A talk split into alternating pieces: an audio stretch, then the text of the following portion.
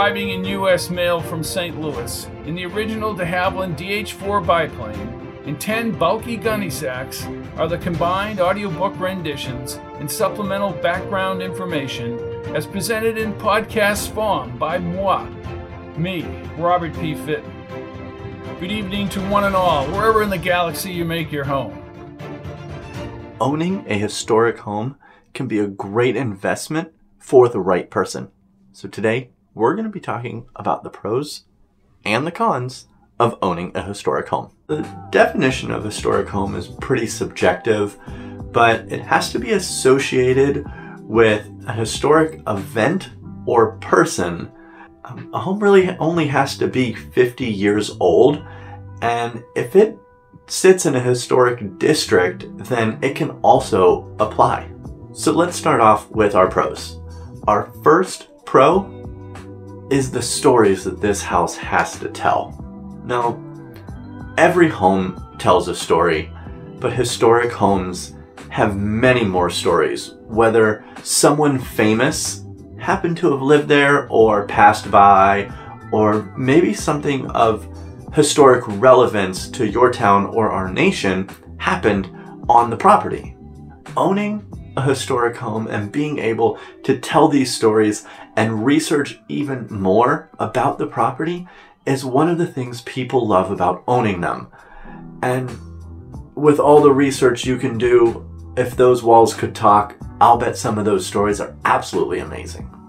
Uh, what do you need to be aware of when owning or purchasing a historic home? The number one thing is the cost of repairs. Now, we have to remember that a historic home has to be 50 years old. Here in Charleston, you know, not uncommon to see homes built in the 1800s. As you can imagine, repairs on these homes can get very costly, especially if you need to replace them with like materials to adhere to your architectural board. If you have to do these repairs, who do you hire to do them? Now, this can get a little costly as well because, you know, while contractors are aplenty and you can pick up the phone and call anyone, you need to make sure that whoever you hire to do work on your house is familiar with the materials and the construction from that time period. You may have to apply through the Architectural Review Board to make sure it is allowed. Typical restrictions are going to include adding rooms or even porches, replacing the windows, the shutters, the roof, the exterior, and in some instances, even landscaping can fall under these guidelines. After listening to some of the pros and cons, I bet Matthias Jones wishes his house's walls could talk. It would solve a lot of problems for him. And yes, Matthias Jones, who do we hire to do the work? That's coming in this chapter, folks. As well as getting through the bureaucracy, which amounts to a lot of paperwork and anxiety. Okay, after a devastating loss in last week's football game, Jones, as the episode begins, jogs after Froggy Finley but is unable to catch him, and then visits the head of the Historic Commission, Miriam Kendall Lincoln. Later in the day, Hamilton Fletcher meets with Bucky Driscoll. After that meeting, Jones learns important information about Mobley and Hamilton Fletcher from Tom McGill at the Enterprise. Arnie Duis tells Jones about the big blowout at Mobley's house just before Jones faces an incredible disaster. That's episode two coming up now. Six Feet Under Matthias Jones series by Robert P. Fitton beginning now. Six Feet Under. Chapter 5 Jones had showered and dried his hair with a terry cloth towel as he panned his patio in the early morning light. From this angle, many more pavers were loose. Maybe he should replace the pavers or have a deck built to the edge of the grass. The volleyball net from last summer sagged in the center of the grass, and the birds darted in and out of the hedge beyond. The Historical Society sign really galled him. Jones called the number he had inputted on the phone earlier. The Historical Society is currently closed. She had a squeaky, high pitched voice which unnerved Jones all the more. Please join us online for our History Comes Alive in Prince William County, a historical odyssey. Jones rolled his eyes. And all you have to do with your life, lady, is to pound a sign into my patio? New members will receive discounts at local merchants. Please give us a call during normal business hours from 9 a.m. to 4 p.m. Remember our monthly meeting in the community building, where our topic will be the founders of Hamilton, New Hampshire. Have a sparkly, spackly day. Sparkly, spackly. Miss Kendall Lincoln, kindly remove your intrusive sign from my yard. You know who this is. Jones figured he would travel over to 22 Cedarville Circle. Then his cell phone buzzed. Matthias Jones. He heard a strange, slurred voice. This is uh, Bose from the Patio Boys. Arnie Jewish friend? What can I do for you, Bose? Ask not what you can do for me, but what I can do for you. What? My sons and me, we put together a quote while we were over your house last night. I never saw you over here. You were sleeping. What's the quote, Bose? You don't mind if Slappy had a cup of hot chocolate, do you? You were in my house? shouted Jones. You were sleeping, I told you that. That's impossible. Jones walked over to the sink. One of his large mugs had a ring of chocolate around the bottom. Will you stay out of my house, Bose? It's not my fault the friggin' door was open. I was tired. That doesn't mean you could come waltzing in here. Nine hundred bucks with genuine Jewish products. Ah, oh, jeez. Genuine, huh? Nine hundred bucks. That's fantastic. I know it's a little bit high. Jones walked outside. The pavers moved as he walked. And that cover is removing all the old pavers? asked Jones. The Iron Man can take them to the dump if they don't sell them to Muddy Jacobs first. As long as they're off my property, said Jones, staring at the pavers. We have to make some test drillings first to make sure everything is stable. Slappy is an expert driller. Oh, that's just great, said Jones, shaking his head. What do you got for collateral? asked Bose. Me, asked Jones as the incoming call beeped. I have another call. Oh, yeah, sure you do. I know that trick. What do you think, I'm stupid? No comment. Bose hung up and Jones took the second call. Matthias Jones. Who you blabbing with now, Jonesy? I heard you walked Franny McShane home last night.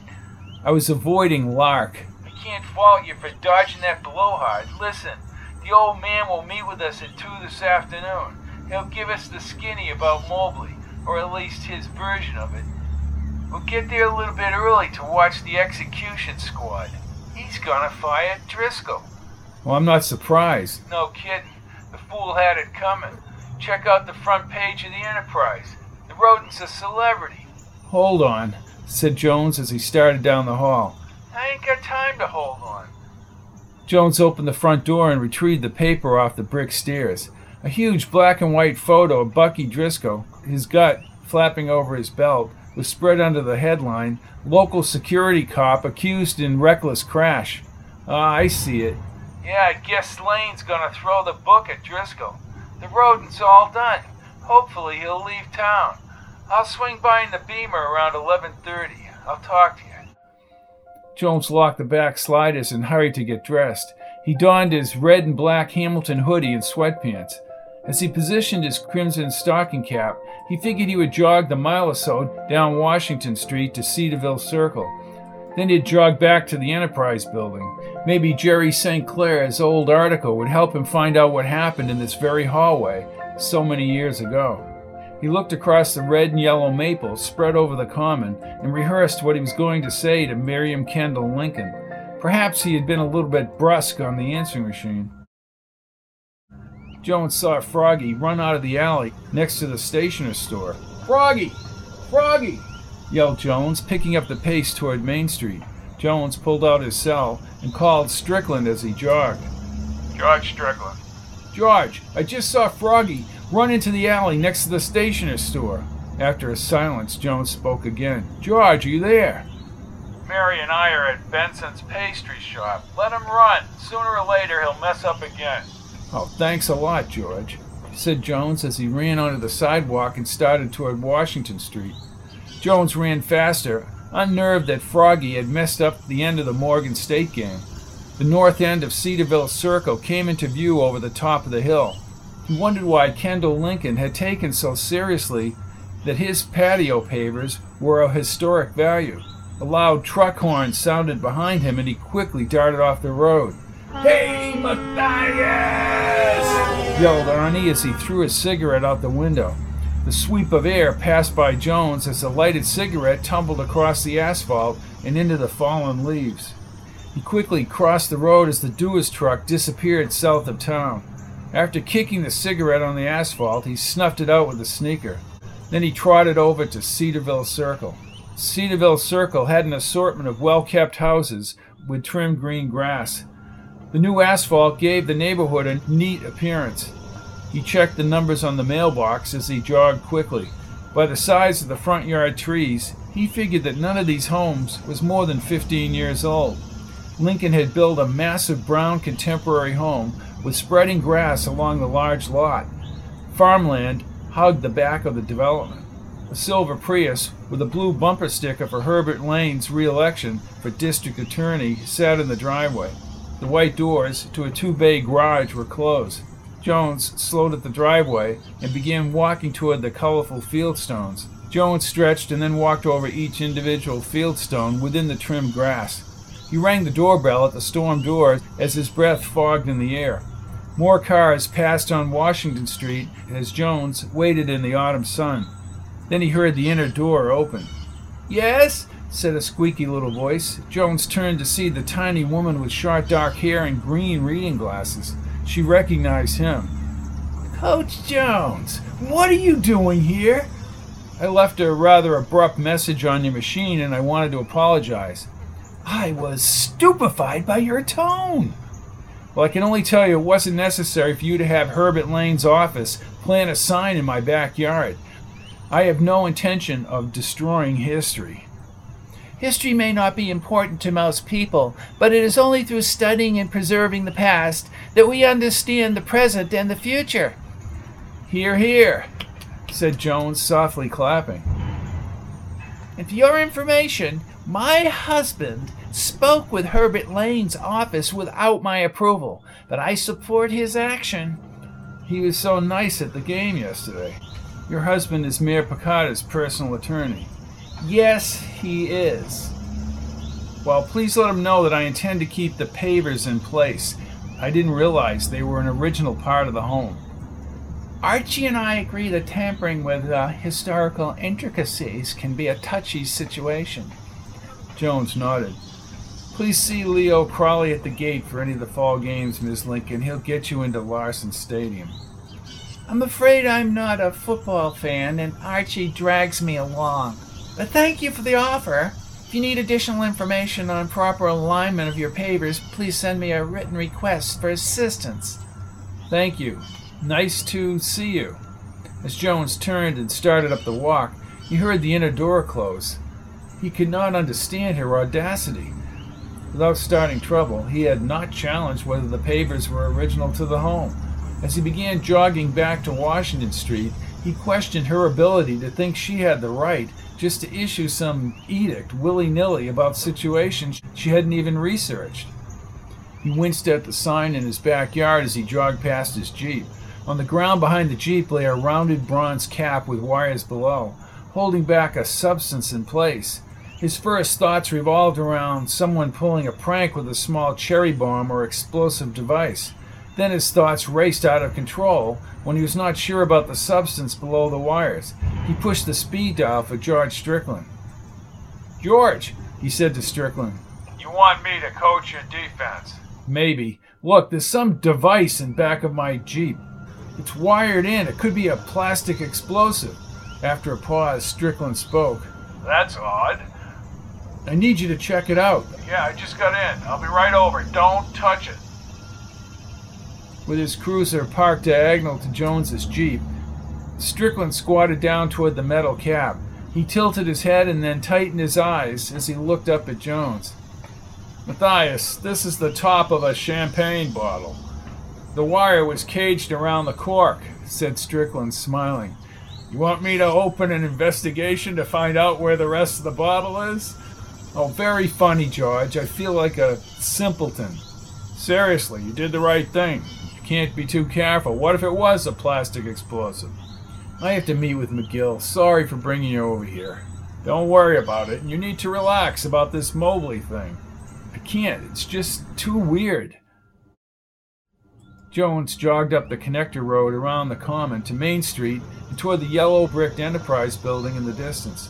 His side road theories about Woozy's accident bubbled around his head with no immediate resolution, and Bucky's arrest bothered Jones.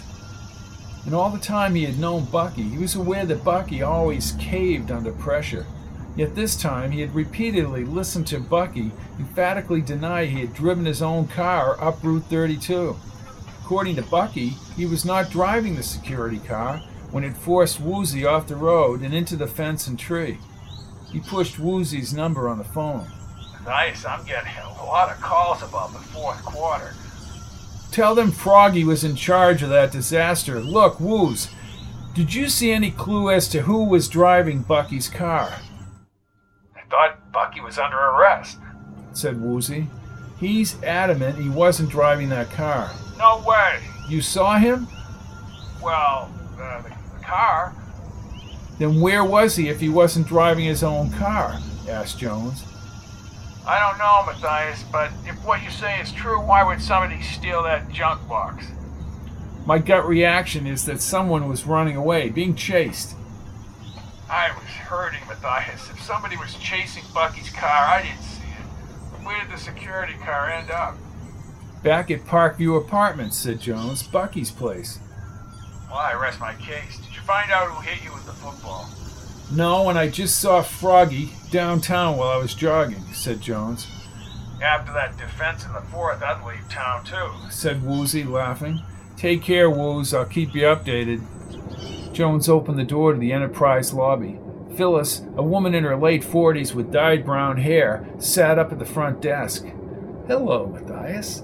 Phyllis, rough game yesterday. Don't remind me. Tom is expecting you, she said, picking up the phone. Tom, Coach Jones is here. Okay, Tom. Go right in, Matthias. Thank you, Phyllis, said Jones as he opened the inner glass door. McGill sat behind his desk, kitty corner to the wall. I'm working on an article about the fourth quarter, Matthias. Froggy is right here in town. I saw him when I was running.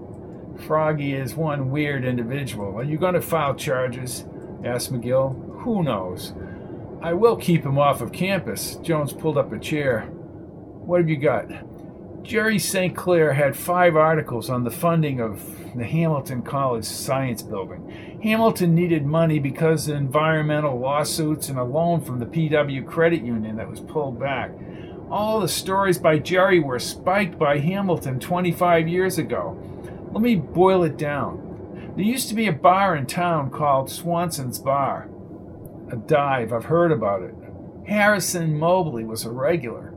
This is where Mickey Snowden and his associates met after finalizing a loan in cash to finish the science building for Hamilton. Why did Hamilton use Snowden, Tom? Snowden had other investors that Hamilton allowed to become part of the college. In the wee hours, Mobley heard it all at Swanson's. It seems like he was in the wrong place at the wrong time. I think he liked to snoop on people. Eventually, the beautiful science building came into fruition. Snowden was a thug from Boston. Before Fiore? asked Jones as he now hovered over the desk. Way back. So the mob bailed Hamilton out of a bad situation. And by spiking Jerry's stories, Hamilton kept the relationship under wraps, even from the trustees back then. What happened is Mobley, who really wanted to take over from Lark at some point, was a regimented guy. He marched up to Fletcher Hill and he met with Hamilton. Oh, that was a mistake. Now I get it. So he pissed off Hamilton. McGill leaned forward, and eventually it got back to Snowden. Wow. And then he understandably left town. Jones thought about Arnie's story about the big blowout at Mobley's house. Was Lark involved in this at all? Not that I know of, but who knows? And Mobley had a girlfriend, said Jones. Jerry alluded to that, said McGill, standing. I'd like to know where Mobley took off to. Obviously, he was threatened. Jerry dropped the whole thing, so I don't know. Jones nodded. Strickland is running a background check on Mobley. Phyllis crashed through the outer door. Coach Jones! Coach Jones! Yes, Phyllis, said Jones. What is it? Your Jeep! It's on fire! Six Feet Under, Chapter 6. Later that morning, Coco stood with Jones, still in his jogging clothes, at the corner of Shore Road. Jones's Jeep, surrounded by yellow crime tape, consisted of a charred frame and a blackened body. Get this through your head, Jonesy. Somebody's upset with you looking into this Mobley thing. Jones ran his fingers along the burnt rear supports. Who? I have my thoughts on this big blowout. None of those people, he said, gesturing toward the burnt wreck, would burn my Jeep. Is that what it is, Jonesy? Ray, Ralphie will get your wheels until the insurance company or the old man coughs up the dough. Thanks, said Jones. What else do you know about the night Mobley disappeared? Coco lit a cigarette. Jonesy, I was nine years old and my brother Anthony was 12. We were on Canal Street in PW. I understand that. I'm asking you what you know. Listen, I ain't saying nothing. You talk to the old man this afternoon. Strickland crossed over from his cruiser parked on Main Street. Well, you've rattled somebody's cage, Matthias, said Strickland as one of Ralphie's red flatbed trucks backed down Main Street. Yeah, but who? Strickland pointed at Jones. I ran the background on Mobley. No results for Harrison Mobley anywhere. Jones turned to Coco. I say he was murdered. You don't know that, Jonesy. Then where is he? said Strickland, looking at Coco. How would I know, Strickland? I was nine years old in Prince William. I'll call you, George, said Jones. Strickland nodded. I'm waiting to hear from Father Gallagher. Oh, that's right. I missed Sunday Mass. Well, I did too. Apparently, one of his parishioners spotted Froggy jogging on the crosstown bridge. How did he get over there? Gallagher mentioned the incident in his homily about taking responsibility for your actions. Well, I have to call Father. I'll take care of it, Matthias, and I'll let you know if we find Froggy. Thanks, George. As Jones stepped on the sidewalk, Coco rapped his side. Hey, that space cadet Finley might have torched your Jeep, Jonesy. You said he was hanging around the alley. I wouldn't be surprised at all. They headed for Coco's BMW. Jones studied the black and orange Hamilton Historical Society sign in Herbert Lane's order. I left a message on this woman's voicemail. She sounded so elite. So I went over to the house. What a pain. She just thinks she can issue these orders. She's a fruitcake, said Coco as both men got inside.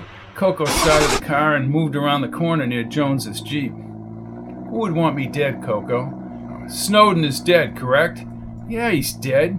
He was mowed down in the zone 20 years ago. Coco looked in the rearview mirror. Whoever torched your car, Jonesy, was a professional. Why do you say that? Look at it, he said as he stopped at the Main Street light. Burnt to a crisp and no collateral damage. They were making a statement, not trying to kill you. Maybe you're right, said Jones as Coco took the turn north toward Fletcher Hill. An amateur would have burnt the fence, the yard, and maybe even your house. Coco thought for a second. Something else. Why would the rodent be racing out of town when he hit Williams's car? He keeps pleading the fifth as to exactly where he was. You kidding me? No, he won't say. Then he's protecting somebody, Jonesy. Driscoll was doing something he can't talk about. I'd say it was a woman. With that screwball, it could be the neighbor's cat. Put on WOFI, said Jones, checking his watch. Isle of Wombat. What are you becoming obsessed with Wombat? said Coco as they drove out of town. Wombat's been in the club over the years. You want to meet him? He was friends with Lark, said Jones as they headed up Route 32. I wouldn't brag about being friends with Larson. Folks around the area are still wondering what happened to Coach Matthias Jones's defense against Morgan State. The hell does he think he is? asked Jones as he listened. Hey, Arlo's all right. He just doesn't have the whole Finley story. Can you get him over Club Max so I can talk to him? Yeah, sure. He was always over in PW when the club was the Black Domino. How dumb is Herbert Lane?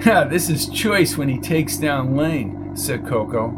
He's so dumb he left his toupee on the dresser at Maggie McRae's flop house on 7th Street. If that isn't bad enough, Maggie hoisted it up the flagpole. We passed it in our mystery van about an hour ago. He's right, said Coco. Lane hasn't got the brains he was born with, and God didn't put much there to begin with. Jones leaned back and laughed. Weather will become wet and wild this week with highs in the upper 40s. Dr. Ettinger has the day off. Ha, without Ettinger, we might get a real forecast, said Jones. I hear you, Jonesy. How long ago did you open Club Max? Damn, we raised the money to open the club maybe 15 years ago. My old man got me a chunk of change to open. You don't talk much about your father. Yeah? Well, let's leave it that way.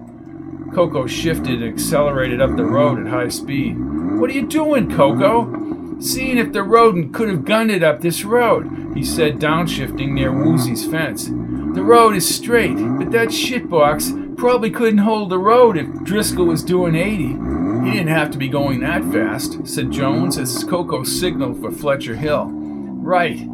Yeah, the rodent's a real NASCAR aficionado. Coco shifted up the narrow drive. But if he was going that fast, somebody was chasing the idiot. Right, to the point where he had to pass Woozy on 32. Lane will be involved if Williams press charges. The rodent will crumble under pressure. As Coco sped to the top, Bucky's brown security car was parked half on the lawn and half on the circular drive. Speak of the devil. That dumbbell can't even park that tin can. Wait till the old man gets a load of that. Driscoll is his own worst enemy. Coco parked perpendicular to the Fletcher SUVs in the three garage bays. Someone had settled a small gray Mazda into the third bay. Who the hell is that? Hey, maybe it's that hut to trot Anna Fletcher back in town. No, thank you, said Jones, stepping onto the drive. They started toward the portico. What's the matter, Jonesy? Too hot to handle? Seems you had your times with Anna, said Jones as they neared the steps. Coco produced a very unusual smile. Let me tell you, he said as he stepped onto the brick stairs. Hamilton Fletcher stood in the open door. I wouldn't get within 3,000 miles of that chick. Is that right? asked Hamilton Fletcher as he shook hands with Jones. Sir, I didn't know you were there, I agree with you, said Hamilton Fletcher. Can I get you boys a drink? Jones wondered why Hollings had not answered the front door. Yeah, scotch, no ice, please, said Coco. Same, said Jones as they moved into the foyer. Hollings all right? asked Jones. Hollings is fine. He and Juanita are at Delmonico's getting some food for the barbecue this weekend. They trailed Hamilton Fletcher into the study at the end of the hallway. Plus, they both like to gossip. I want reliable witnesses when I deal with Driscoll. Jones looked at Coco and opened his eyes wide as they rounded the corner to the study. In front of the atrium doors, Hamilton Fletcher quickly produced drinks from the well stocked bar across from his desk. Ham is out by the pool with Driscoll now. We haven't covered and drained the pool yet, and the furniture is still out. Come on, let's get this over with. The sun warmed Jones's face through the foliage, bursting forth with red, orange, and gold coloring, occasionally broken by an evergreen. Bucky sat babbling in a lounge chair, his drink in the glass holder. The hapless ham stood by, merely tolerating Bucky's grating voice. So I told all them girls I was busy, and they'd have to take a ticket to get in line. said Bucky as he laughed so hard he tumbled from the lounger onto the cement. Hamilton Fletcher moved ahead of Jones and Coco toward Bucky, plopped on the ground. Get up, Driscoll, before I throw you in the pool and place the cover over your fat head. Oh, hi, Mr. F. I was just telling Ham about my escapades in New York City. I don't care if you were hang gliding around the Empire State Building. Bucky grabbed his drink and struggled to stand. Hand gliding above New York City. Yeah, I'll have to try that. Oh, you'll have plenty of time, said Hamilton Fletcher. Hey, that's swell. Said Bucky, struggling to keep his balance. Whoopsie! that drink made me tipsy. Truer words were never spoken, whispered Jones. What's in the glass, rodent? Tutti frutti? Huh? Shut up with your jibber jabber, Driscoll, yelled Hamilton Fletcher, his face reddening. Bucky pretended to zip his mouth. All locked up. I'll be inside, Dad. Yeah, right. This guy knows which end is up, said Bucky. Yeah, that's a toss up, said Jones. You listen to me, Driscoll, said Hamilton Fletcher, pointing. The college pays for all security vehicles, and you seem to think that Route 32 is some kind of racetrack. I didn't do it. Somebody stole it and brought it back to my apartment. Oh, come on, Driscoll. Nobody steals a car and then returns it, shouted Hamilton, getting tense. I didn't do it. I keep hearing that, you little pissant, but you have no alibi for being somewhere else. You put the school in legal jeopardy as well as Woozy Williams' livelihood, and indeed his life by your little stunt. I didn't do it. Somebody took my car. It's not your car. As far as I'm concerned, your alibi has been a joke. Oh, yeah? You ain't no judge and jury. We'll see about that, cried Hamilton Fletcher as Jones winced. Give me the keys, you ungrateful cretin. I ain't giving up my keys, said Bucky as he clasped the keys and locked his arms over his chest. You're all done, Driscoll, said Hamilton Fletcher. You're probably responsible for burning Matthias's Jeep. I'm innocent. Coco moved forward. All right, Rodent. Give Mr. Fletcher the keys and beat it. I didn't do it. I wasn't driving my car. Then where were you, Bucky, and who took the car? asked Jones. All you have to do is tell us. Yes, Driscoll, said Hamilton Fletcher. Where were you? Nowhere, he said as he backed up. You're a liar, Weasel, said Coco as he went to grab Bucky's arm. Bucky dodged left, slipped on the cement berm, and fell back into the pool, producing a prodigious splash. His security guard hat floated on the pool surface. When he did not come up, Jones moved to the edge of the pool. Did he bang his head? asked Jones. no such luck, Jonesy. He's swimming to the other side of the pool. All three men started around the pool perimeter. I'll say this for the rodent. He can hold his sewer breath under the water. Bucky emerged like an orca whale and slid on his stomach across the tiles like a seal going after food. Hold it right there, Driscoll, ordered Hamilton Fletcher. I don't want to have to call George Strickland. Bucky slipped on the grass and dodged the wildflowers in the garden behind the mansion.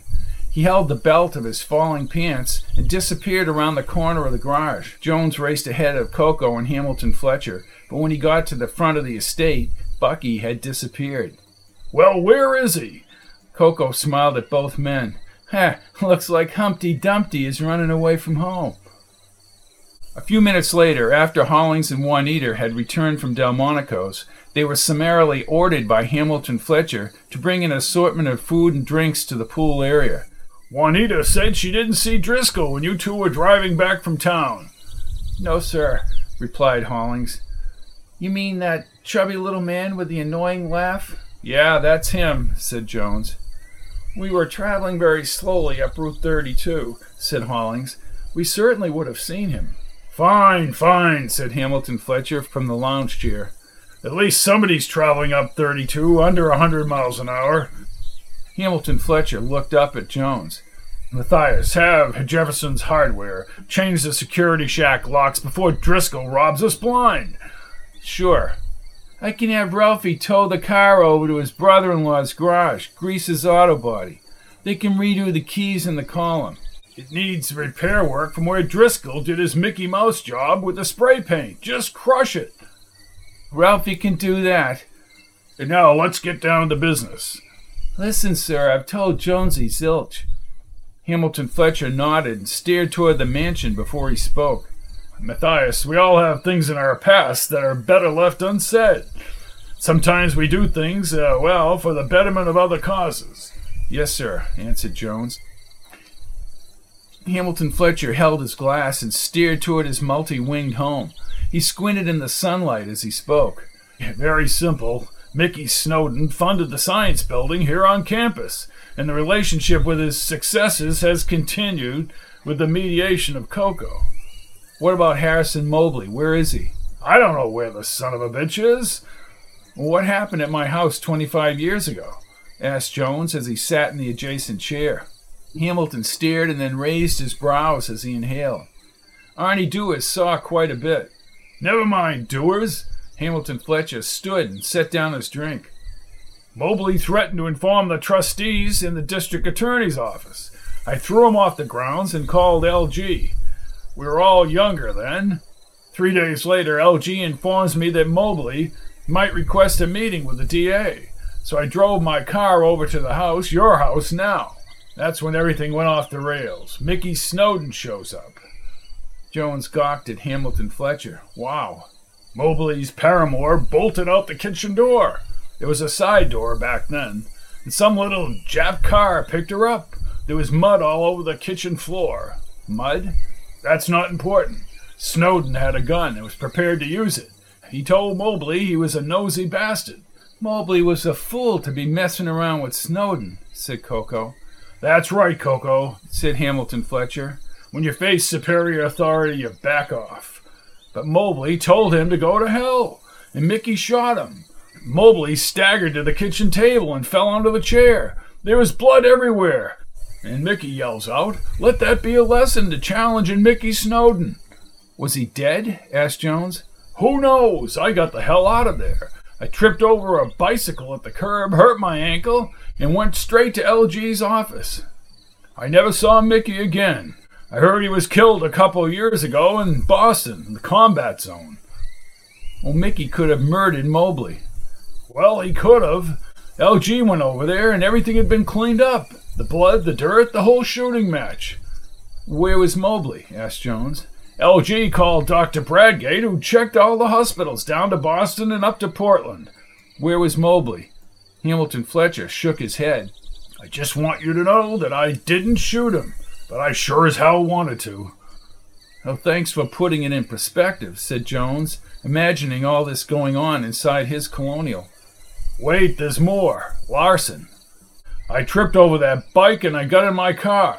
I was facing down Shore Road when Larson, in white pants and a blue blazer and a bow tie, came staggering down like a drunken sailor up the highway. His pants were covered with dirt.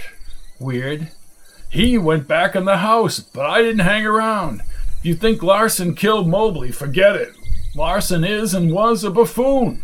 But you don't know, said Jones. No, I don't. And LG saw the car from his office, a Toyota, circling the common. Who was the girlfriend and who was driving the Toyota? asked Jones. LG walked down from his office after I told him what happened. He told me to go back to Fletcher Hill. According to LG, the Toyota showed up in front of your house when LG got back to Ed Norris's office. LG worked for Norris back then. Did anyone go inside? I would assume so. I spoke with LG this morning before I got the go ahead. He said logic would have told him somebody was inside that house. Does anyone know the identity of the girlfriend? Good question. I've asked Larson that a dozen times over the years. I've threatened him, but he won't talk. LG always says to forget the whole thing. Lark calls it the big blowout, said Jones. Well, Larson was inside because LG verified that dipshit Dewars' story. Larson ran from the house and back to his car down the road toward the beach, and then drove back toward town. By the way he drove that car, I'd say he hadn't sobered up one bit. He hit that bike I tripped over and crushed the corner of the picket fence. He drove a red DeSoto, I remember it. Coco looked at the old man. Sir, this is the biggest cluster. Listen! Not even Ham knows any of this. You two and my cousin PJ in Chicago know the whole story. And LG, of course. And that's the whole story? asked Jones. Thias, that's the way I saw it. I got my science building, and Snowden isn't around to bother me, and Mobley left town. Jones walked up to Hamilton Fletcher. He looked into the old man's blue eyes. Maybe. Six Feet Under, Chapter 7. I'm Arlo Wombat, your traveling, dabbling, and sometimes nail biting reporter for Prince William and vicinity. I'm traveling in the mobile RV of mystery over the crosstown bridge. I'm looking south toward the ocean and north up to the coast of Maine. It looks clear now, but what lies ahead? WFI's weather guy, the extraordinary, the stupendous, the fabulous, our own Dr. Murray Ettinger. Do you see clear skies ahead, Dr. Ettinger? Jones shook his head. I'm not exactly a fan of Arlo Wombat. I hear you, Jonesy. You want me to change the channel? No, no, keep it on. If you say so, Hotshot. The seasonal, the interseasonal variation leads to an inversion of the juxtaposition of the jet streams, countervailing, reverting. This is what I'm talking about, Coco. Arlo came back on the air. And now the translation. We have a storm coming up the coast for the next few days. Don't forget the countervailing, reverting. No, we'll keep that in mind, Doctor. For Halloween, I understand Dr. Ettinger is going out as a German Rottweiler. His tail always points toward the storm tracks. Thank you, Doctor. As I cruise by City Hall, I give a hi and a Heidi ho to Mayor Picardo and his gang. We'll be back. Jones looked out the window as they drove past the rhododendrons and pines back to Route 32. Has he got any audience, Coco? I don't think so, Jonesy. Bruno and I were looking to run an ad for the club, but his audience was a joke. Loyal, but they're all old timers like Lawson. I believe it. But Arlo knew Mobley. Yeah, so what? asked Coco. Coco, I'm not sure that Mobley wasn't murdered. Coco stopped the BMW at the bottom of Fletcher Hill. He shifted the car into neutral and turned to Jones. Jonesy, I hear you. This Mobley thing is all messed up. And why did that dummy Lawson drive that DeSoto away from Mobley's house? He raced the DeSoto as if he were drunk, like a wild man back toward town. Arnie saw it. Normally, I'd throw anything Dewars says into the garbage heap. He was just a creep with binoculars, but he saw Lawson race around the corner. Jones stared out the window. Was Lark in the house? The old man just told you Mickey Snowden shot Mobley. But did he kill Mobley? Is that one of your side road theories, Jonesy? asked Coco as he shifted back toward town and accelerated. I say we find that bumbler Lawson and hear what he has to say. Maybe there's a babe involved. Lawson was some kind of Don Juan years ago. I'll park in town and we'll walk over there and take him off guard. The red voicemail light flashed on Jones's phone. He pushed the access and lifted the phone to his ear. The shrill and direct voice felt as if he were jolted with an electric current. Mr. Jones, how dare you defy my edict concerning your patio repair? What's this twit talking about? What's the matter, Jonesy? Some bimbo giving you grief? You and your contractor will be targeted. This country runs on laws, not on what some jock coach thinks he can do. Good day, sir. Miss- Not a bimbo. It's that woman from the Historical Society, Miriam Kendall Lincoln. She's contacted the district attorney's office. Are you telling me she's bringing in Lane because of some work on a patio? Let me hear that again. Mr. Jones, how dare you defy my edict concerning your patio repair? You and your contractor will be targeted. This country runs on laws, not on what some jock coach thinks he can do. Good day, sir. I'm not listening to this fool. Trying to protect patio pavers? You better listen. Her husband is Picardo's attorney. I know, I know. This is ridiculous. Coco slowed toward the center of town and shifted into the parking space on Main Street beyond Fernie McShane's house. Calm down, Jonesy. Okay, let's hear what Lark has to say. Yeah, then we'll get it translated at the mental hospital. He might have that one bit of information about what happened. Coco turned up the volume and Arlo's voice filled the car again. Remember, tomorrow night we'll be doing a benefit for Christmas presents for stragglers. That's at the VFW Hall in Prince William at 6 p.m. for a spaghetti dinner.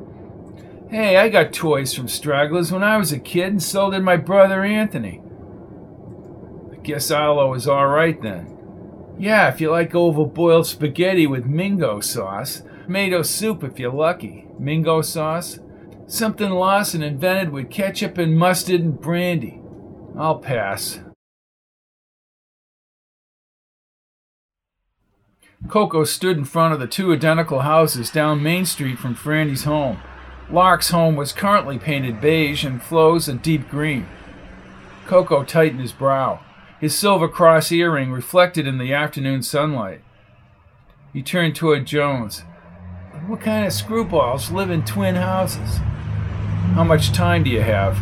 No time. Lawson is always a waste of time. 25 years is a long time. Whatever went on inside that house is gone, unless Lawson starts running at the mouth. Maybe we should have brought him a bottle of wine. Coco backhanded Jones's shoulder with his fingers. If he clams up, I'll get him over the club with a few of the girls. He'll start blabbing with a little nudge. You really want Lark at Club Max? You're right. That clown is a walking disaster area. I'm trying to help you, Jonesy. I know, I know. Thanks. Oh, Coach Jones! said Flo Nightingale in her squeaky voice as she stood in the doorway of the deep green house. Howdy doody!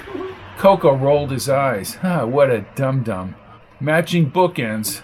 Coco opened his eyes wide and followed Jones up the cement walk. Hello, Flo. Who's your friend? she asked, twirling her fingers. Coco lit a cigarette. This is Mr. Stefani. Hello, Mr. Stevens. Coco winced and inhaled on the cigarette. Is Lark here? Well, he's not here. He would be at his own house, which of course is a home adjacent to mine. Flo giggled and Coco faced Main Street and again took a drag on the cigarette as he shook his head.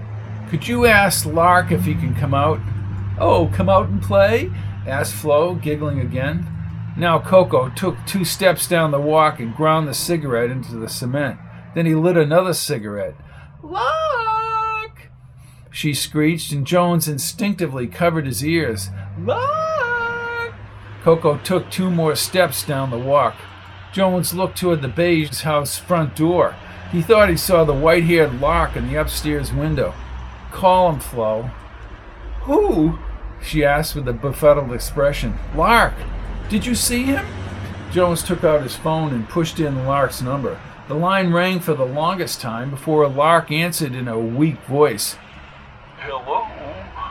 Lark, we need you to come outside, said Jones as he checked the other yards for Lark's long brown car. Sorry, Matthias, I'm in Prince William. Lark, come on. Coco turned around 20 feet down the walk. I saw you upstairs. Must have been a reflection. Is that Coco with you? I thought you were in Prince William. Coco threw his cigarette to the pavement and stomped up the walk. Give me that phone, Jonesy. Hey, Lawson, he said, gripping the phone. You get that fat ass of yours out here. I'm coming in. Sorry, I'm in the little boy's room. I don't care if you're at Mother McCrae's whorehouse. Flo raised her hands to her mouth and gasped. Woo! You have one minute, doofus. Coco handed the phone back to Jones. He's pretty stubborn, said Jones. Don't I know it? said Flo. He'll be out, said Coco, pinching the cigarette. Jones noticed Father Gallagher's long black sedan pull in ahead of the BMW. Jones placed his phone into his Parker pocket. Lark, in a light blue blazer, appeared in Flo's doorway and walked onto the porch. Heidi ho! Coco did a double take. What do you got a tunnel to your girlfriend's house, Lawson? Lark adjusted his silver rimmed glasses. That's a good idea, Coco. Jonesy, I ain't got time for this happy. I need to talk to you for a few minutes, said Jones, approaching Lark. I'm a busy man, Matthias. Oh, yeah, real busy. Coco formed his fingers in a circle and produced a shrill whistle. Come on, Lawson, party's over. Jones escorted Lark down the walk. I'm here to talk about what happened 25 years ago. Oh, God, said Lark, starting to hunch over. Oh, God. Come on, Lawson, man up. I'm doomed. Jones spotted Father Gallagher lingering on the sidewalk near Franny's house. Then he turned to Lark, who now had beads of sweat across his forehead. Lark, you sped by Mobley's house in your DeSoto. Am I under oath? This is a private conversation, you idiot, said Coco. You were inside that house and drunk as a skunk. Why the hurry in that DeSoto? asked Jones. Oh, Matthias, that was a long time ago, said Lark, shifting his weight from foot to foot. Coco walked directly up to Lark. You come barrel assing up Shore Road, you smash over some bike and hit the fence, then you fishtail back toward town. So you were in Mobley's house before the old man and Snowden got there, and there was some chick in there, Larson. Who was she? I'm asserting my rights under the 25th Amendment not to incriminate myself. That's the Fifth Amendment, Lark, said Jones. What did you see, Larson? asked Coco as he went nose to nose with the older man. I'm asserting my rights under. I'm about a second away from calling Picardo's office, and he'll get Lane involved in this. Herbert Lane? I'm doomed, yelled Lark in a quivering voice. Why can't we just forget this? Because you broke the law, moron, shouted Coco, prompting Lark to step back. But Coco followed him. Somebody murdered Mobley, right, Larson? Jones did a double take.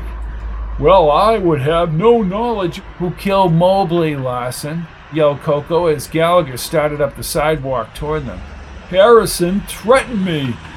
What do you mean by that, Lark? Lark looked back toward Flo in the doorway. He was a rat. The woman who left in the Toyota, said Jones. Who was she? Lark nervously shook his head from side to side. I need to talk to LG. I'm a victim of circumstance. You're a victim of no brain power, snapped Coco. You know who that girlfriend was. Well, if that's all, said Lark, I'm gonna call Fiore down in Boston, Lawson. We'll find out what we want to know. I never should have had that bottle of Uncle Whisker's Alabama whiskey, said Lark as he grabbed the pipe banister and staggered back toward Flo's house. Lark did not answer as he opened the screen door and moved inside. He knows the woman, Jonesy. Maybe Lawson had something going on with her, too. Keep forgetting that Lark was younger then, said Jones. Younger, but just as dumb.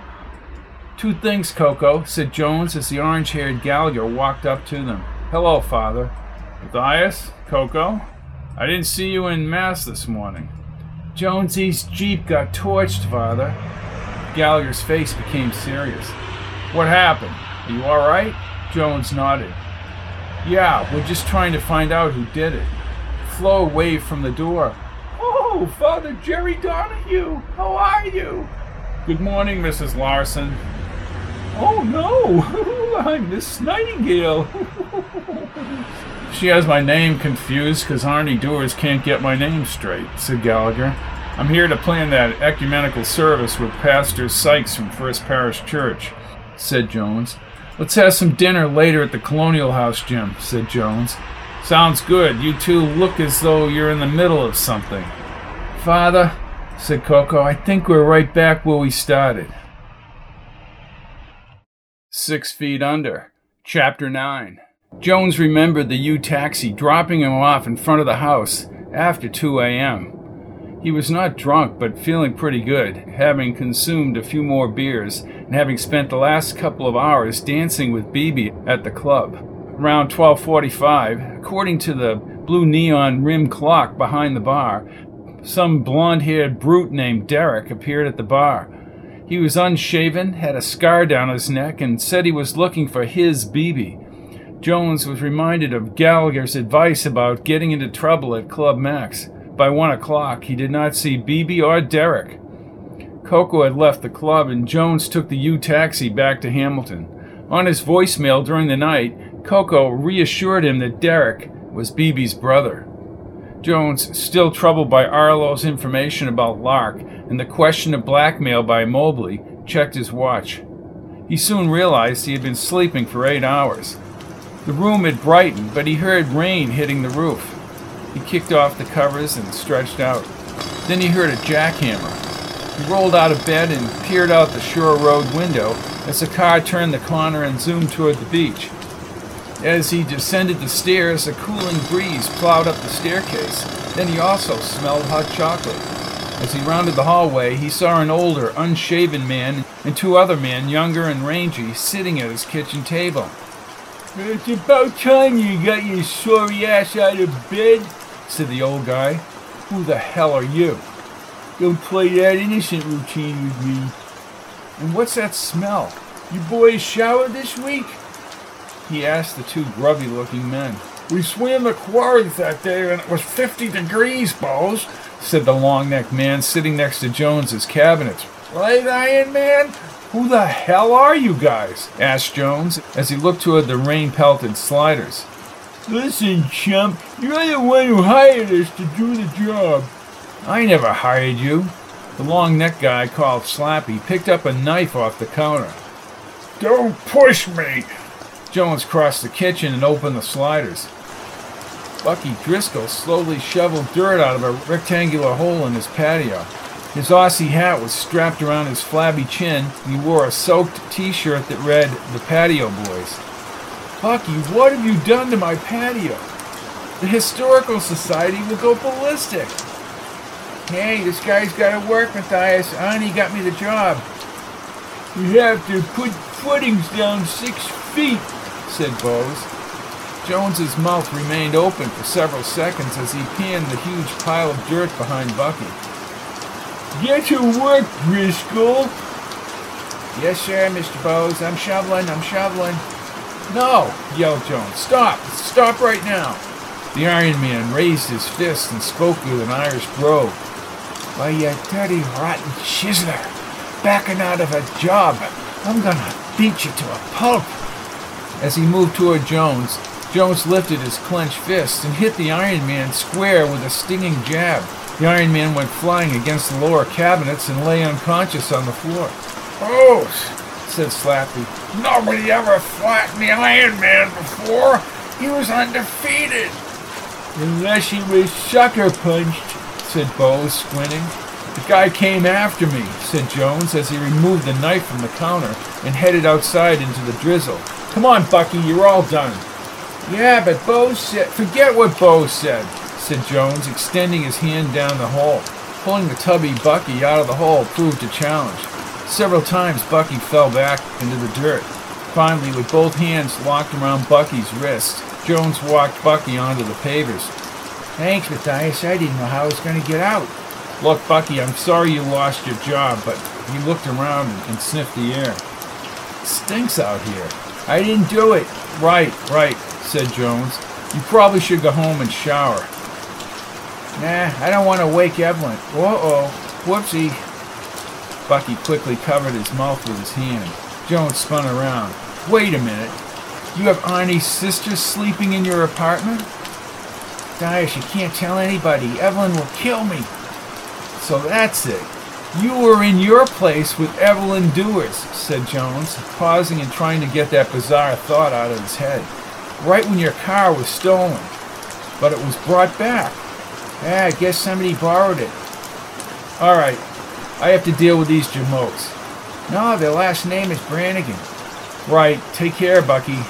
Wait, wait, said Bucky as he lowered his voice. You can make some big bucks, Matthias. How's that, Bucky?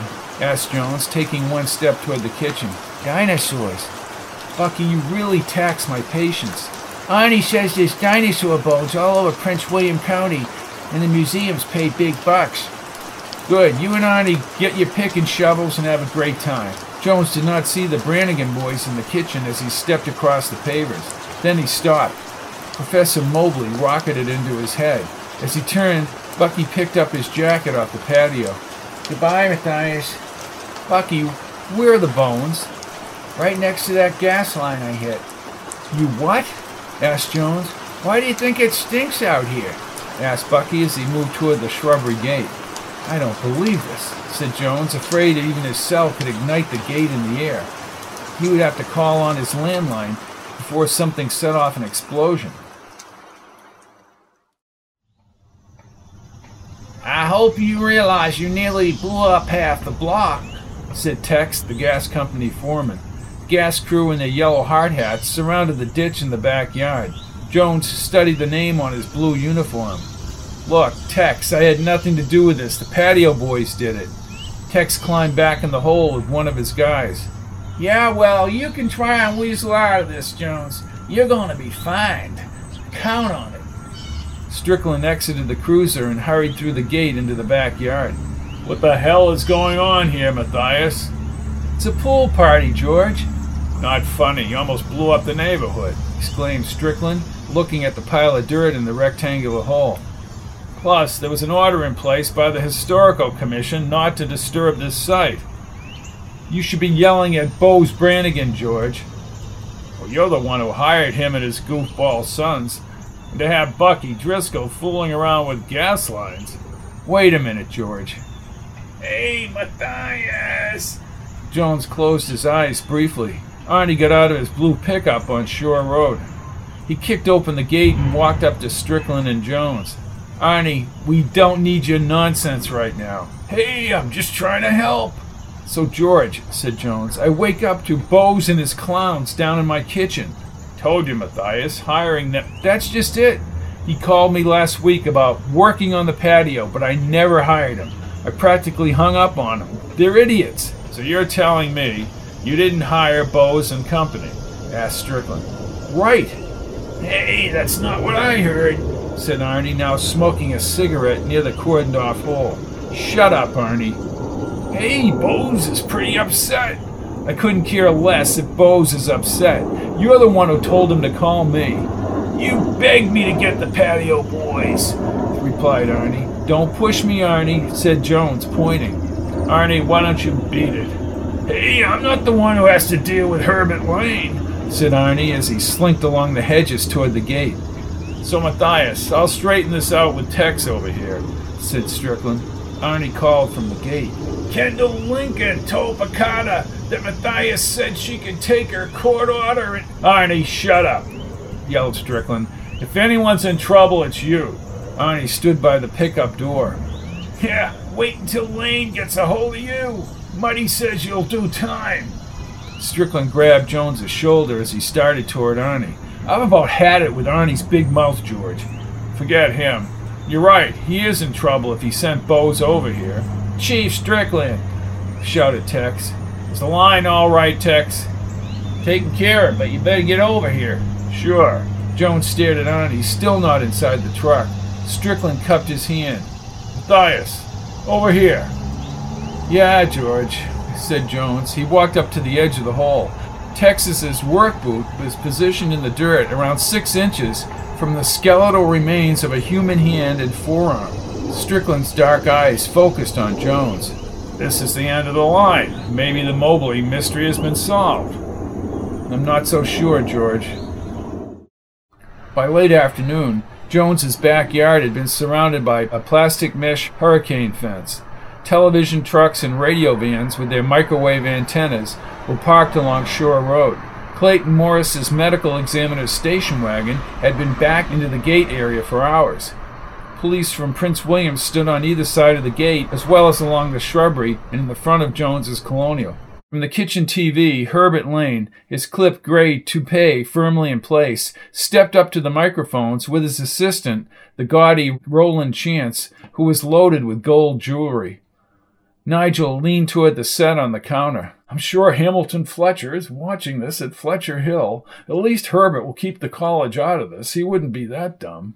Jones chuckled as he sipped on his cranberry juice. Oh, give him a chance, Nigel. Jones's cell phone rang. Jones, Jonesy, what the hell is going on over there? we have a body, Coco, said Jones as Nigel headed back inside. You called it, Jonesy. Under my patio. Huh, Lane is gonna flap his trap. And Channel 10 just said Driscoll found the body. What the hell's that moron doing digging in your backyard? He was working for Bose.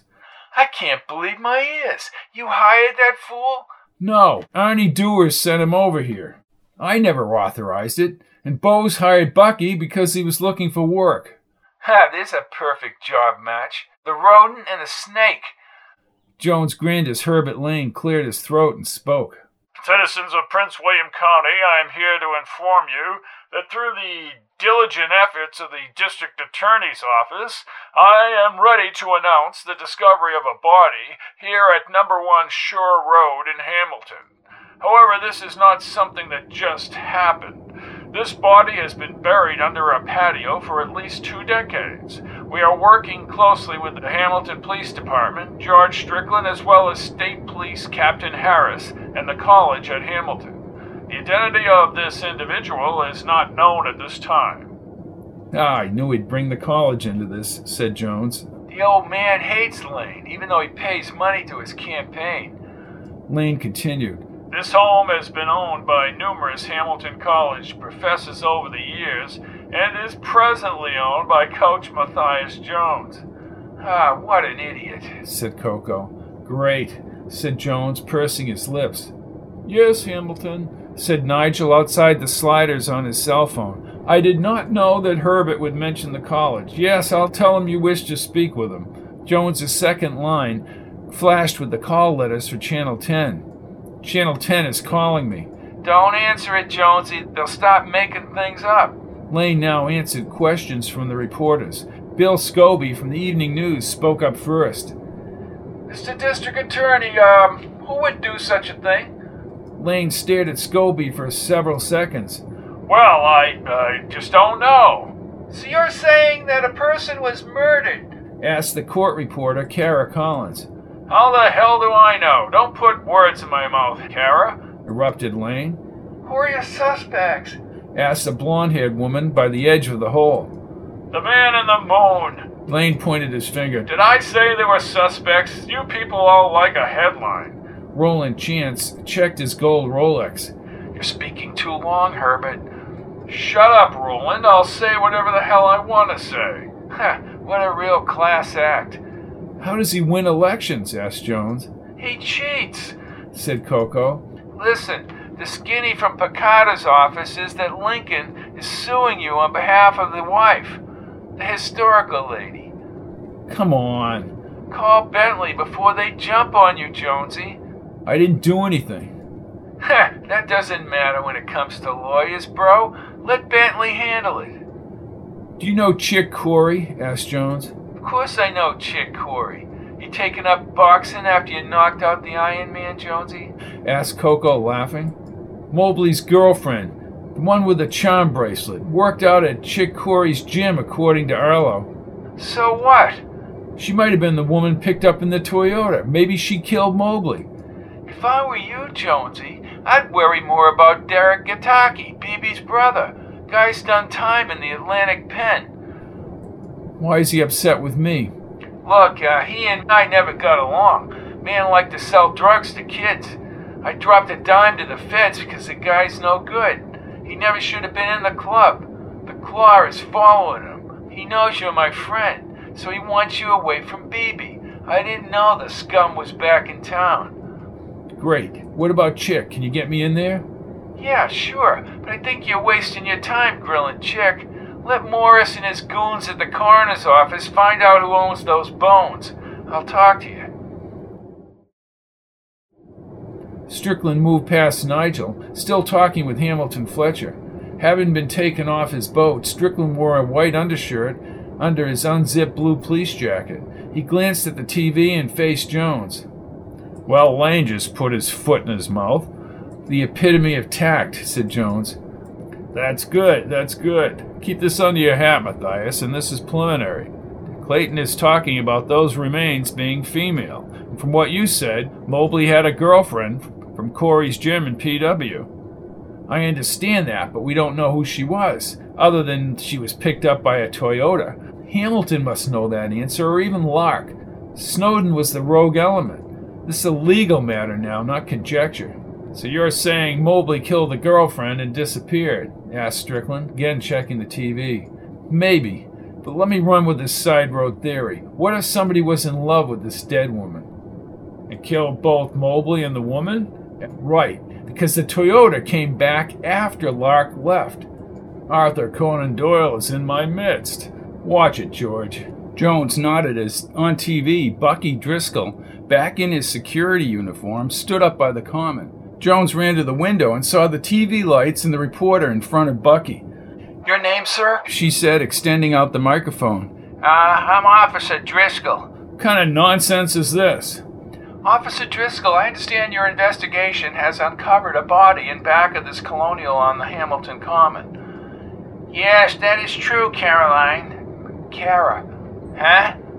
What gave you the clues to the location of the body, Officer Driscoll? Well, we investigators have our techniques, said Bucky, holding his belt loops. That's enough, exclaimed Strickland as he stormed down the hallway and toward the front door. Jones grinned and looked back at the TV set. When did you alert your superiors? asked the reporter. Oh, no, they came to me, knowing my ability to get to the heart of an investigation. Bucky looked to his left, and Jones heard Strickland yelling on the TV set. Uh oh, gotta go. Bye. Bucky darted right and back toward Shore Road. The screen picture switched to Jones's backyard and Herbert Lane trying to order around the gray bearded Clayton Morris. Jones called Clayton's cell phone. Clayton removed the phone from his pocket. Matthias. I'm in the house and saw Herbert sticking his nose into your business, Clayton. Herbert Lane began chiding Roland Chance as Clayton looked toward the sliders. Was it a male or female? I can't tell you that right now. Okay, does the body have a charm bracelet? No, no charm bracelet. One more thought, Clayton. Is it possible there are two bodies down there? Why do you say that, Matthias? asked Clayton, looking toward Jones and the slider doors. Because Professor Mobley had a girlfriend, and she is unknown and may have worked out at Corey's gym. That was 25 years ago, according to Strickland. So you think Mobley and this body were buried under your patio? Right. It's worth checking. I don't know about that. You just have to have somebody dig. You have nothing to lose. I'll have to check with George. But thanks for getting Herbert off my back. Let me know, Clayton. Clayton nodded and placed the phone back in his coat pocket. Jones's door opened. The red haired Franny McShane lifted a tray from the front step.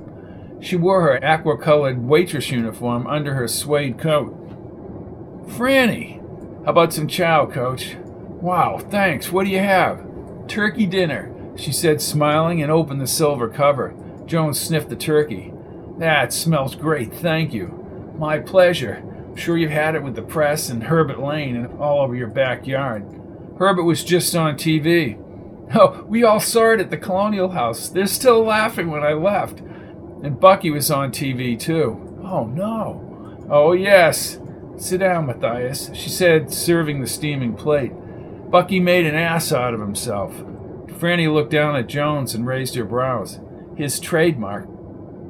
Six Feet Under, Chapter 8. In the corner booth at the busy Colonial House, Jones finished chewing the last portions of the thick, juicy steak. Father Gallagher sipped on a tiny cup of espresso as Franny returned to the table. I know you want a double serving of carrot cake, Father. Gallagher smiled. I think I'm getting a reputation, Franny. Matthias? She asked Jones as he stared out the Main Street windows. Jones looked up. Yes, Franny? Dessert, my dear? Oh, sorry. Matthias is troubled by the Professor Mobley matter, said Gallagher. And the verdict? smiled Franny. Jones shook his head. One big mess. Nobody knows what eventually happened to Mobley, and we have no idea about Mobley's girlfriend. We've established that Mickey Snowden, the gangster, shot Mobley. Not enough to kill him, said Gallagher. Gallagher raised his brows. We don't know that, Jim, said Jones as he began to recount the rest. Lark appears to have been there and fled the scene. A mystery woman was picked up by a brown Toyota. Snowden, we know about. And Hamilton Fletcher in his Lamborghini. Who drove that Toyota? asked Gallagher. Don't know, said Jones. Wasn't George going to run a background check on Mobley? asked Franny. Jones pointed as if he were giving a speech. There's no record of Harrison Mobley anywhere. He had a signed contract for another five years as poli sci professor and assistant coach to Lark. Gallagher rolled his eyes. Assistant coach to a legend. Jones laughed. now, now, Jim. Not good. I'll get you a carrot cake too, Matthias, said Franny as she scurried toward the kitchen. Gallagher leaned toward Jones. Matthias, you may just have to accept that you'll never get answers.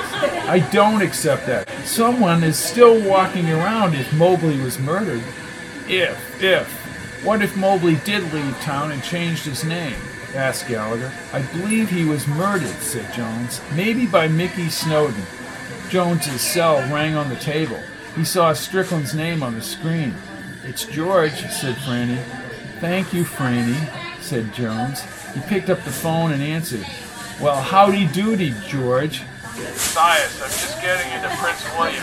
One of Dom Chico's guys just picked up Froggy Finley on the crosstown bridge. You should have let him jump, laughed Jones. Jones thought he heard Strickland laugh. Actually, he was pedaling a bike that he stole in Jefferson Heights. Then Strickland chuckled. Told Officer Crimmins he was heading to L.A. What? Crimmins asked him about your Jeep, but he refused to answer.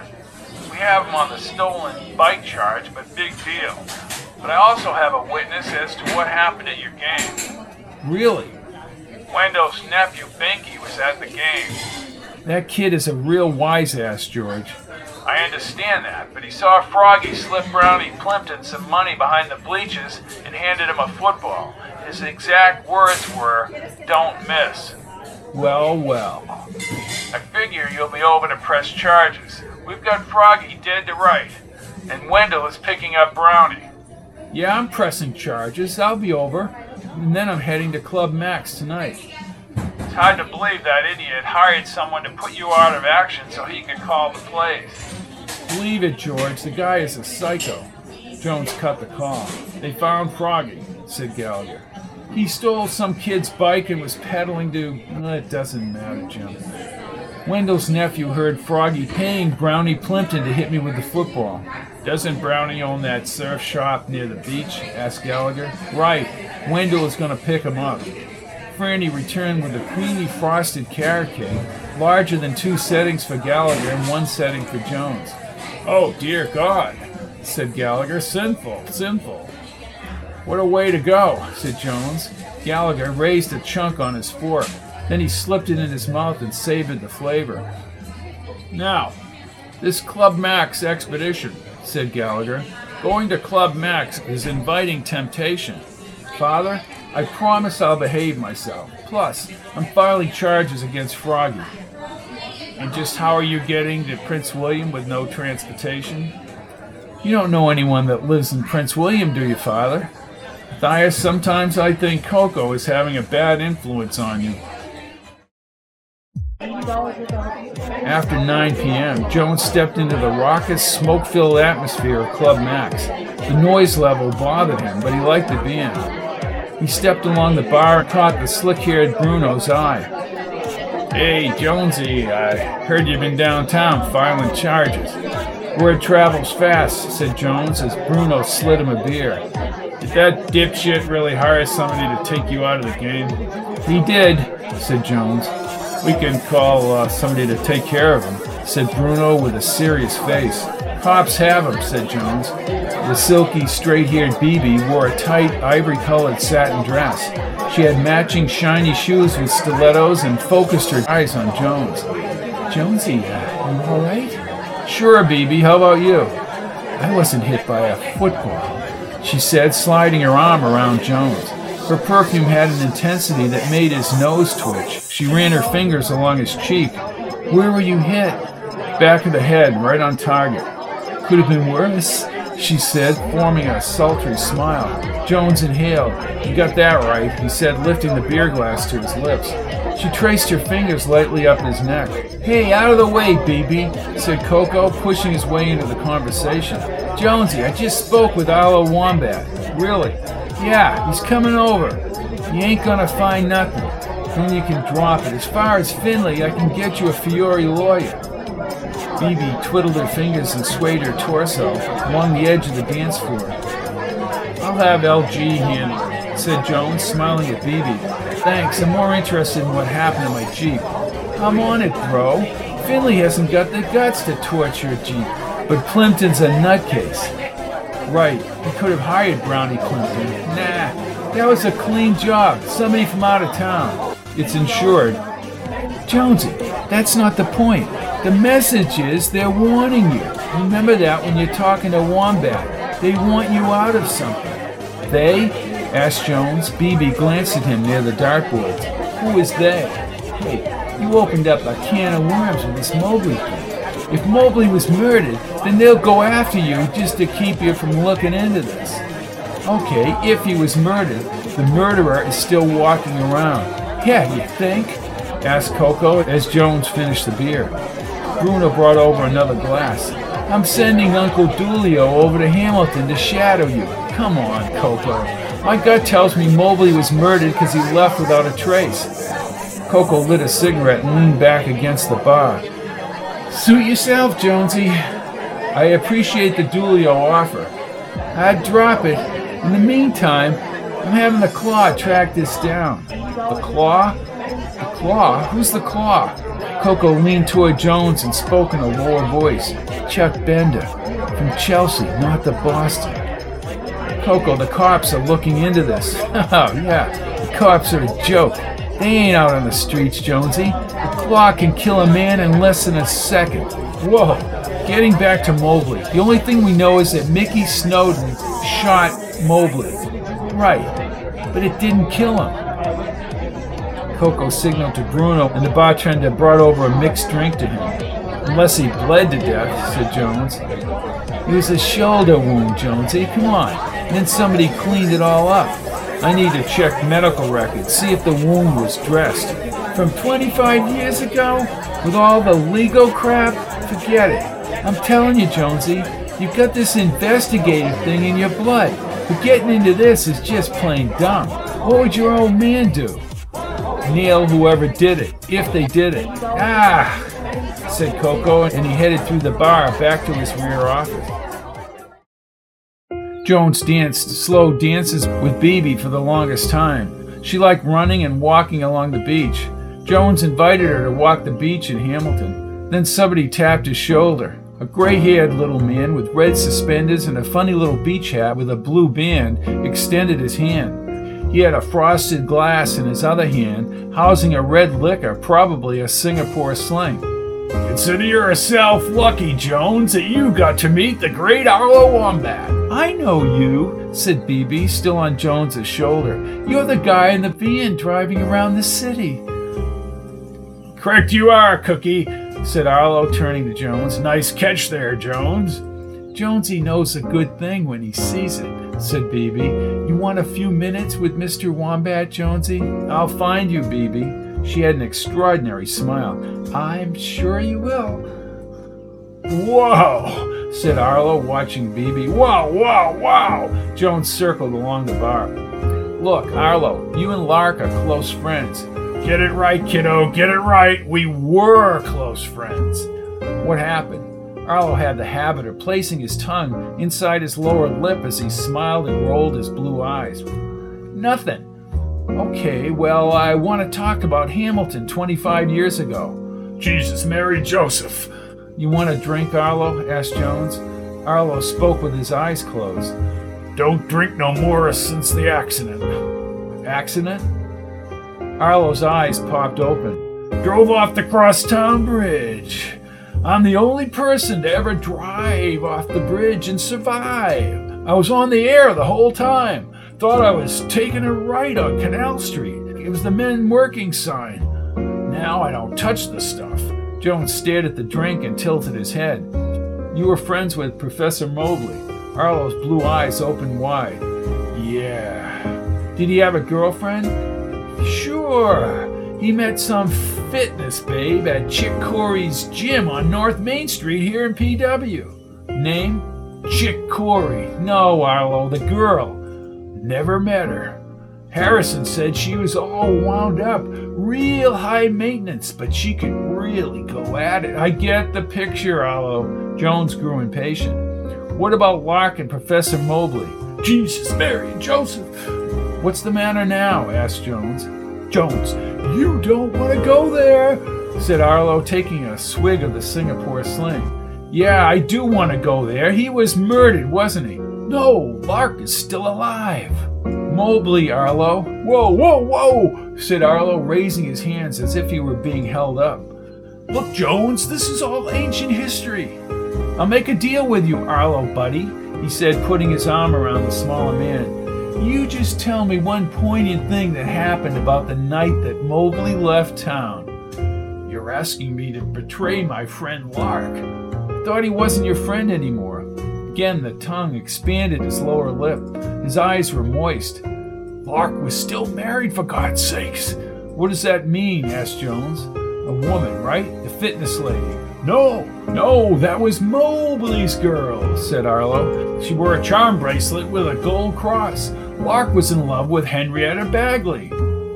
Henrietta, the nice little lady who works in the candy store in downtown Hamilton? Jones, she was hot back then. And Lark was skinny dipping with her up Folsom Creek. Oh, so what does that have to do with Mobley, Arlo? Arlo turned toward Jones as the music bounced through the speakers. Harrison caught Lark when Harrison and his girlfriend were hiking. The fitness lady was with Harrison. So Lark knew that. Yes, sirree. See, you can get to the creek through the quarries. Full view. What did he do? Blackmail Lark? Arlo guzzled the rest of the drink and smacked his lips. He pressured Lark to make him assistant coach permanently. Froggy Finley was Lark's assistant, said Jones. Harrison and Froggy Finley were vying for the assistant coach's job. Lark liked Froggy. He called him Old Reliable. I know. But Mobley got the job. I've said enough. I don't want to become involved. I don't want to be involved. And you shouldn't either, Jones. One more question, Arlo, and I do appreciate you talking to me. Actually, two. Did Mobley tell Lark's wife about the skinny dipping? He had pictures of Lark in his birthday suit on the trail. Jones, shocked at the new information, stood with his mouth open. But Lark turned up the heat the night of the big blowout. What do you mean? asked Jones. Lark smacked Harrison with a bottle of Uncle Whisker's Alabama whiskey, straight from Moonshine Gap, Alabama. Harrison was a fighter. He just laughed at Lark. Never mind, I've said enough. Is that when Lark ran out of the house? Don't know. Let me anticipate your last question. Where is Harrison Mobley now? Yeah, that's it, said Jones. Everyone said that he left town with the gym babe, but to tell you the truth, using Wombat logic, I thought he was murdered. Wombat logic? The party of the first and the party of the second, and so on and so forth. Right. Phoebe waved at Jones and motioned him over to the dartboard area. Did Lark kill Mobley, Arlo? For a few seconds, Arlo closed his eyes again. Then he flipped them wide open. Damn well could have because of the pictures. I never spoke to Lark again after that night. That's all I care to say. I'd say Lark has a lot of explaining to do. Someone sends a message to Jones by setting fire and destroying his Jeep. Hamilton Fletcher was involved in actions against Mobley 25 years ago, and so was Lark Larson. Coco questions as he accelerates his beamer north of town whether Bucky really forced Woozy off the road. Miriam Kendall Lincoln is now harassing Jones by phone. And then, all of a sudden, out of nowhere, Jones hears noises downstairs, and three knuckleheads, Bose, the Iron Man, and Slappy, the patio boys, start working on Jones's patio without being hired. Jones inadvertently flattens the Iron Man with a cocked fist. Working with them is the fired Bucky Driscoll, and Bucky finds bones below the patio, human bones, six feet below Jones's patio. That night, Jones, talking to BB, meets Arlo Wombat in person at Club Max. Arlo tells Jones that Lark found out about Mobley's girl, a fitness instructor in Prince William, and in turn, Mobley blackmailed Lark about some racy incident up in the woods north of Hamilton. See you next week as the past comes alive in Hamilton, New Hampshire, and the night of the big blowout. Episode 3 is coming then. I'm Robert P. Fitton, tuning in now to the Arlo Wombat Show on WOFI.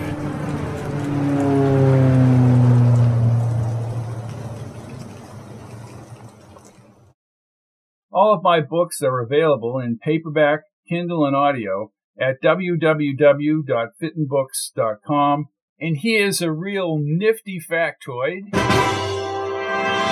You can listen to all my audiobooks without interruption on audible.com. Just type in Robert P. Fitton. Thank you and good night.